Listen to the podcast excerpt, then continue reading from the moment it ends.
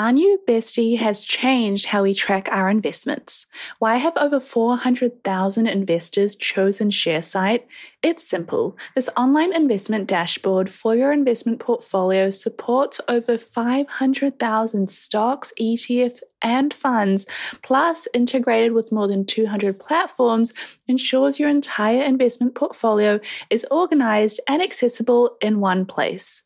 Move beyond the limited insights from brokerage statements. ShareSight offers a comprehensive view of your financial performance, including analyzed reports, dividend gains, and the impact of currency fluctuations, all through intuitive graphs and visualizations.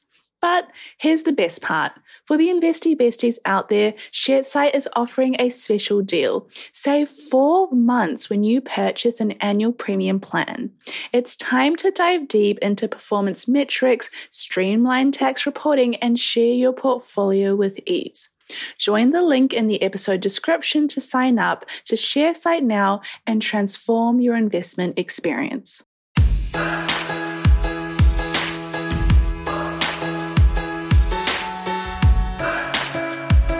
Hello, today's Thursday, which means we're bringing you Girls That Business, a weekly series where we spill the tea on how to create a seven-figure side hustle because no one saves their way to wealth. You're joined today by Sim, a seven-figure business owner, and with me is Maia, an entrepreneur in the making. Hey, Maia. Kia ora, Sim. How are you? Kei te pēhea koe. I am great. We are actually very excited. I mean, we're recording this episode a little bit early, but Maia and I and our new team member mm-hmm. is going to watch a movie tonight. We're going to see Barbie. I So Barbie's been out for a week already. It has been absolute torture for me to have to, I mean, I chose this day. I was like, this is the mm. day that we're all free. To like spend every single day, and it's not a day that I've seen Barbie, I've actually been in pain. I really hope that this movie brings you everything it needs to, Sim. I hope this movie fixes the broken parts of me. Like I just need it to like like hug me mm. in a way that I am whole again. It's the pivotal moment of my year, I think. Okay, so not very big high hopes or... And I wanted to do this with you by my side. I wanted you to witness.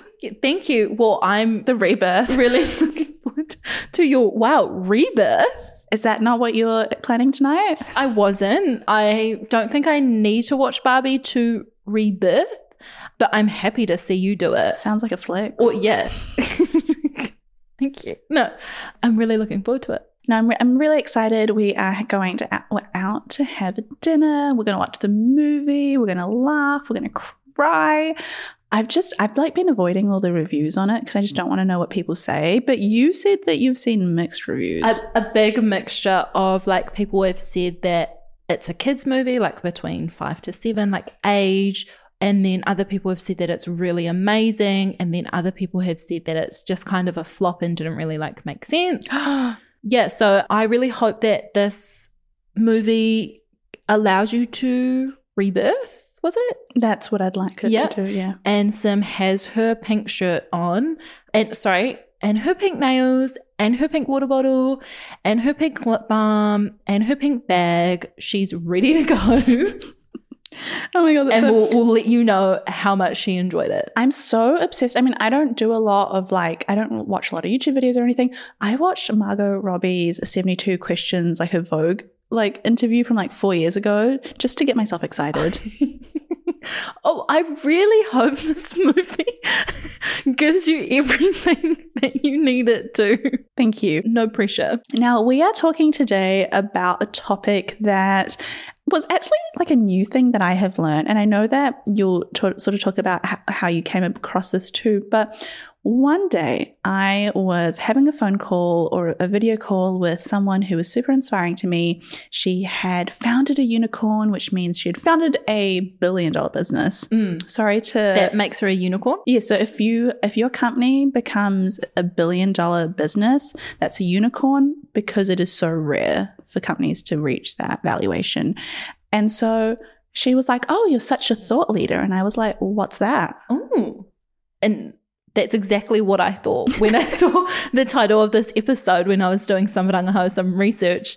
And so I had to Google it. What is it? Someone who, based on their expertise and industry perspective, offers unique guidance, inspires innovation, and influences others. That is, well, I think that's what she references me as. And I like to I imagine that this is kind of like what we do with being a thought leader, though. You might think, well, what does that mean day to day, though? Because that yes. sounds like a lot of fluffiness. Yeah.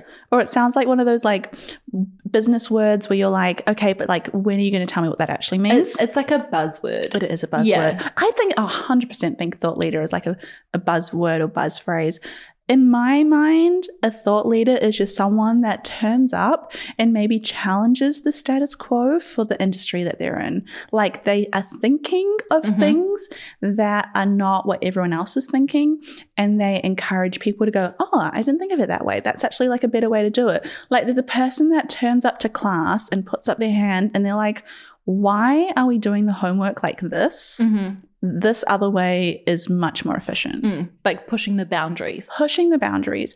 And so in our industry, in the financial world, with Girls That Invest and in the you know media space that we're in, we imagine ourselves as thought leaders. Well, I guess we kind of see people calling us thought leaders because we often come up with a lot of opinions or views or content that isn't always the normal way of looking at it. Mm-hmm. And I remember someone giving me the biggest compliment in the comment section for a post one day. And she was like, I just love following your account because I just get to look at money in a different way every single day. That's wonderful. I think that's beautiful. Like yeah. an example of it, if I can give you like a hard fact example, we would make content like instead of telling people, oh my God, you should not be buying a latte, like you should be learning how to save a deposit for a house, we'll say things like buy your Starbucks and buy a share of Starbucks. Like just do both. Mm. Like why is it one or the other? Why do we have to shame people for spending money and only reward them if they save or invest? You're a human, you can do both. Mm-hmm. And you it shouldn't be like spending money bad, investing money good. Like yeah. that's not how it works. G T I has provided innovation and inclusion in a space where it's was typically stale, male, and pale. Exactly. And so it's not like, I don't want to toot my own horn and be like, we're a thought leader because that was what we always turned out to do or always wanted to do. But I think there is a real benefit in your business if you can find a niche that you like to speak on and provide a different perspective, because people are just going to be interested in hearing why you view things a certain way. And then when it comes to events or it comes to industry, I don't know, conferences or panels or discussions, they're going to want you there because you always bring that unique perspective. Mm. And I think that's something that G T I has been able to do. And so you would say it wasn't intentional when you first started it, but you did want to empower and provide innovation, would you say?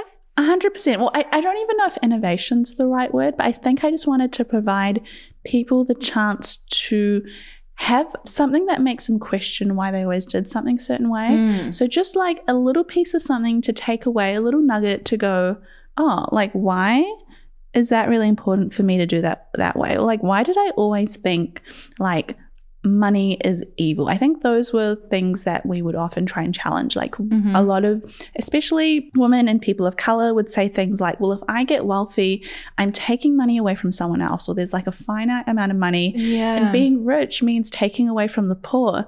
That's absolutely not true. Mm-hmm. Like, but that is like a way that we limit ourselves, or maybe if it's just like so common in your life and your circle, it's can we challenge that and see it instead as becoming really wealthy gives you so many resources to then put into the things that you really care about. Like what impact can you make if you have ten dollars in your bank account versus the impact you can make if you have one hundred million dollars in your bank account? Mm. If it's impact that you care about, you're going to get more impactful with more sway.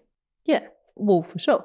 And so just like that's just an example, but that's what I think thought leadership is, just trying to be someone that goes, hey, like, why do we do it this way? And so if you were ever the kid that got told to zip it because you were super mouthy, if you were told that you were lippy, if you were taught that you were a bit of a smart ass, congratulations, you're, you're now a thought you're a thought leader. Oh. My brother will be happy to hear that. What do you think, like when you consider the idea of thought leadership, is that something that you would ever see yourself wanting to do or like incorporate in your future brand, or is it not really something you've like considered? It's the phrase thought leader isn't something that I've considered, but the gist of it is something that I would like to embody. Mm-hmm. Yeah, but it's not, I think probably like you mentioned, it's not top of mind, but I think with the mahi, the work that I would like to do would just kind of naturally flow through that. So you're saying you don't, like you didn't wake up at twelve years old and say you want to be a thought leader when they asked you what you wanted to do at Careers Day? No. No, I didn't. I'll be honest, if I had a twelve-year-old say that they wanted to be a thought leader, I'd just be like... You don't even know what that means. What a little prick. Like, no, absolutely not. I. It's so interesting. I find that it's really hard to wrap my head around these terms or like how people can be these things or how they fall into it. But there's so many benefits of just being someone that has your own thoughts. Like there's so many benefits of being a thought leader outside of people calling you one, because you just learn to start being really good at questioning things and you're mm-hmm. really good at thinking for yourself. And that means that when problems arise, everyone else has learned to do it the corporate way, or everyone else mm-hmm. has been told like, no, this is how we do things in this business or in this industry. We always ship things that way, or we always do things that way. It's just weird if you want to do it another way. And when you're a thought leader, or when you're someone that questions things, you just see opportunity for improvement that other people don't see. Mm-hmm. I think a really good example of a thought leader is someone like Brené Brown and her brand that she has. Mm-hmm. With her, you know, the idea of using things like courage or being brave as data points for effective leadership, that was not normal.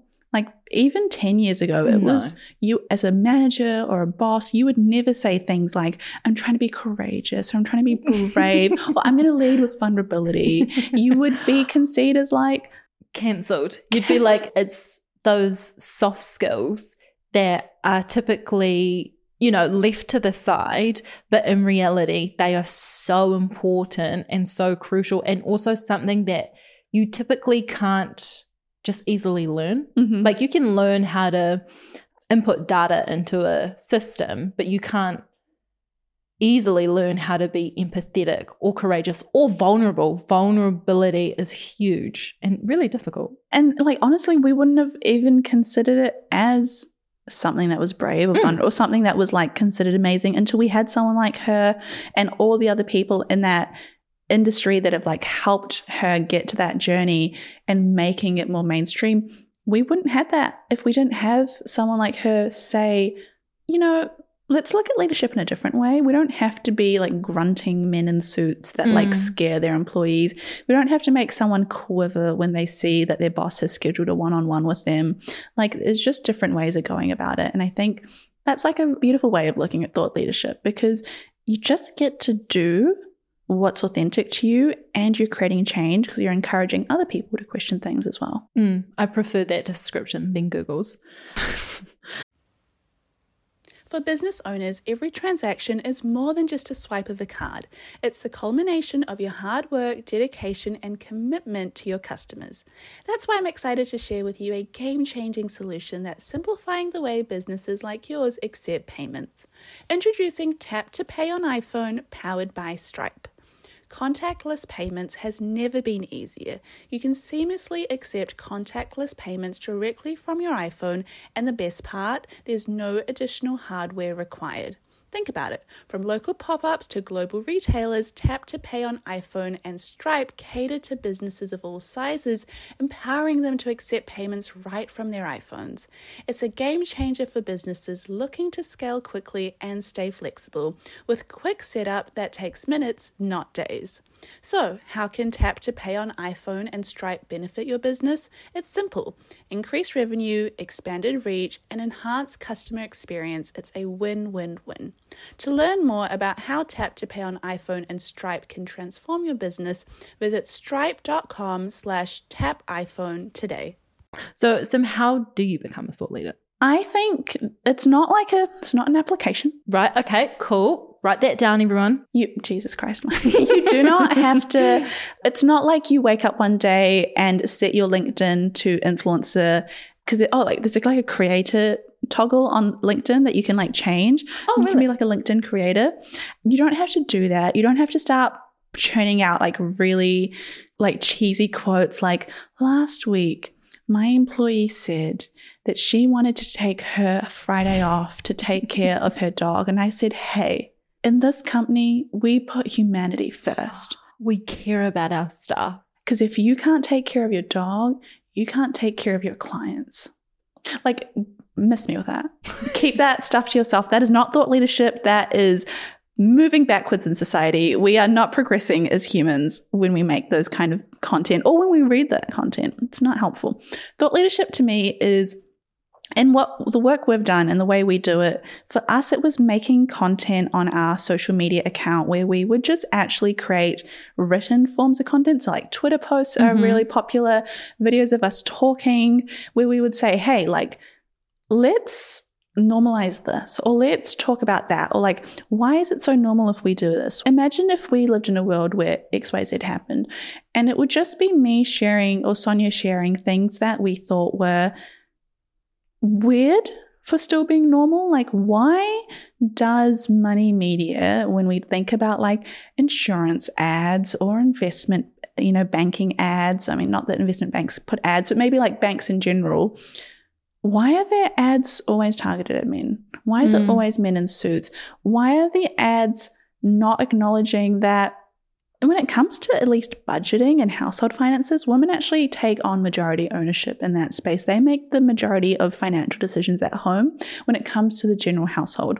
And yet, when you look at that stuff online, nothing makes you feel like the bank has never f- made it seem like a welcoming place for mm. women. Yeah. It's not like just for men, but it feels very Skewed. Skewed. Mm-hmm. It feels like it was created for a certain group of people by yep. a certain group of people. You don't walk in and go, oh, I feel like I belong, in the same way that you walk into a brand that you love mm-hmm. and you feel like you belong. It's not like walking into a Lululemon store. Why is Lululemon's experience so different from the banks that I go to? Lululemon is targeting you. The bank is not. And yet, the bank could definitely do with my money. Dang. I only spend like twenty bucks at Lululemon. I have a lot more money to give to a bank. Yeah. Where's the targeting? Well, so things at Lululemon aren't. Okay, I actually don't shop there that much, as you can tell. I bought like two things and now I'm like, yeah. A girly. A Lululemon girly. Yeah. So step one is understanding that it's not about like trying to be, like you're not trying to force stuff down people's throat, but it's about trying to just find things in your own industry that you question, because other people will question it as okay. well. Mm-hmm. If you could even like just make a list of twenty things that you wish were different, because we all notice things that can be more efficient. We all see things that, like, for me, I think the example of like targeting ads and not having them towards us, mm-hmm. that's just my experience. It's not me going off data. It's just me going off what I've seen. And I imagine that I'm not the only person that feels that way. You could be in the education space or the healthcare space and see things that where you're like, gosh, this really needs to change. And no one's talking about it. People are scared to like ruffle feathers. They're scared of, you know, moving away from the status quo, especially if you live in cultures or countries. I think the states are a little bit more open. The U K, Australia, New Zealand, a little bit more reserved. Canadians are also quite like, oh my God, I'm generalizing so much, but you know what I mean? Like, it's just the cultures that we're in or the industries that we're in do make it harder for us to speak out. Mm-hmm. But if you're in one of those cultures or communities, you have even more reason to. Like, there's even more reason to like say, hey, this should be different, or let's try this this way, because no one else is. And you're mm. going to have, you're going to be a very loud, like, you know, coin dropping in a very, very large room. Yeah. And that's a really insightful perspective to have as well, because often with like leadership, they're like, okay, you need to do this and do this kind of training and be naturally this kind of person and out- outspoken and good at managing and things like that. But when you strip it back down and, like you said, identifying those gaps, identifying your experience and how you would like that to be improved, because if you are experiencing that, other people will be experiencing that, and therefore that is room for improvement. one hundred percent. And like, if you break it down like that, is it really that hard to be a thought leader? No. Like, not like from that, I don't feel like I need to go and do a two like day course about how to be a thought leader, which yeah. I, before I thought like that would definitely be a marketing thing is mm-hmm. take this two day course, you'll learn how to be a successful thought leader, lead with, you know, yada, yada, yada. I mean, look, it, listen, if someone is listening into this and going, that actually sounds like a really great idea, let us know. And we can, Maia and I will find some amazing thought leaders and put together a two-day course. We can do that. We'll, that would actually be fun. We'll do it for you. Yeah. But if you really want to start off and be scrappy in the way that we started, you don't need to. It's just finding people that you think are disrupting your industry and just mm. watching what they do and learning from them. I think that is the more slower, steady, freer approach.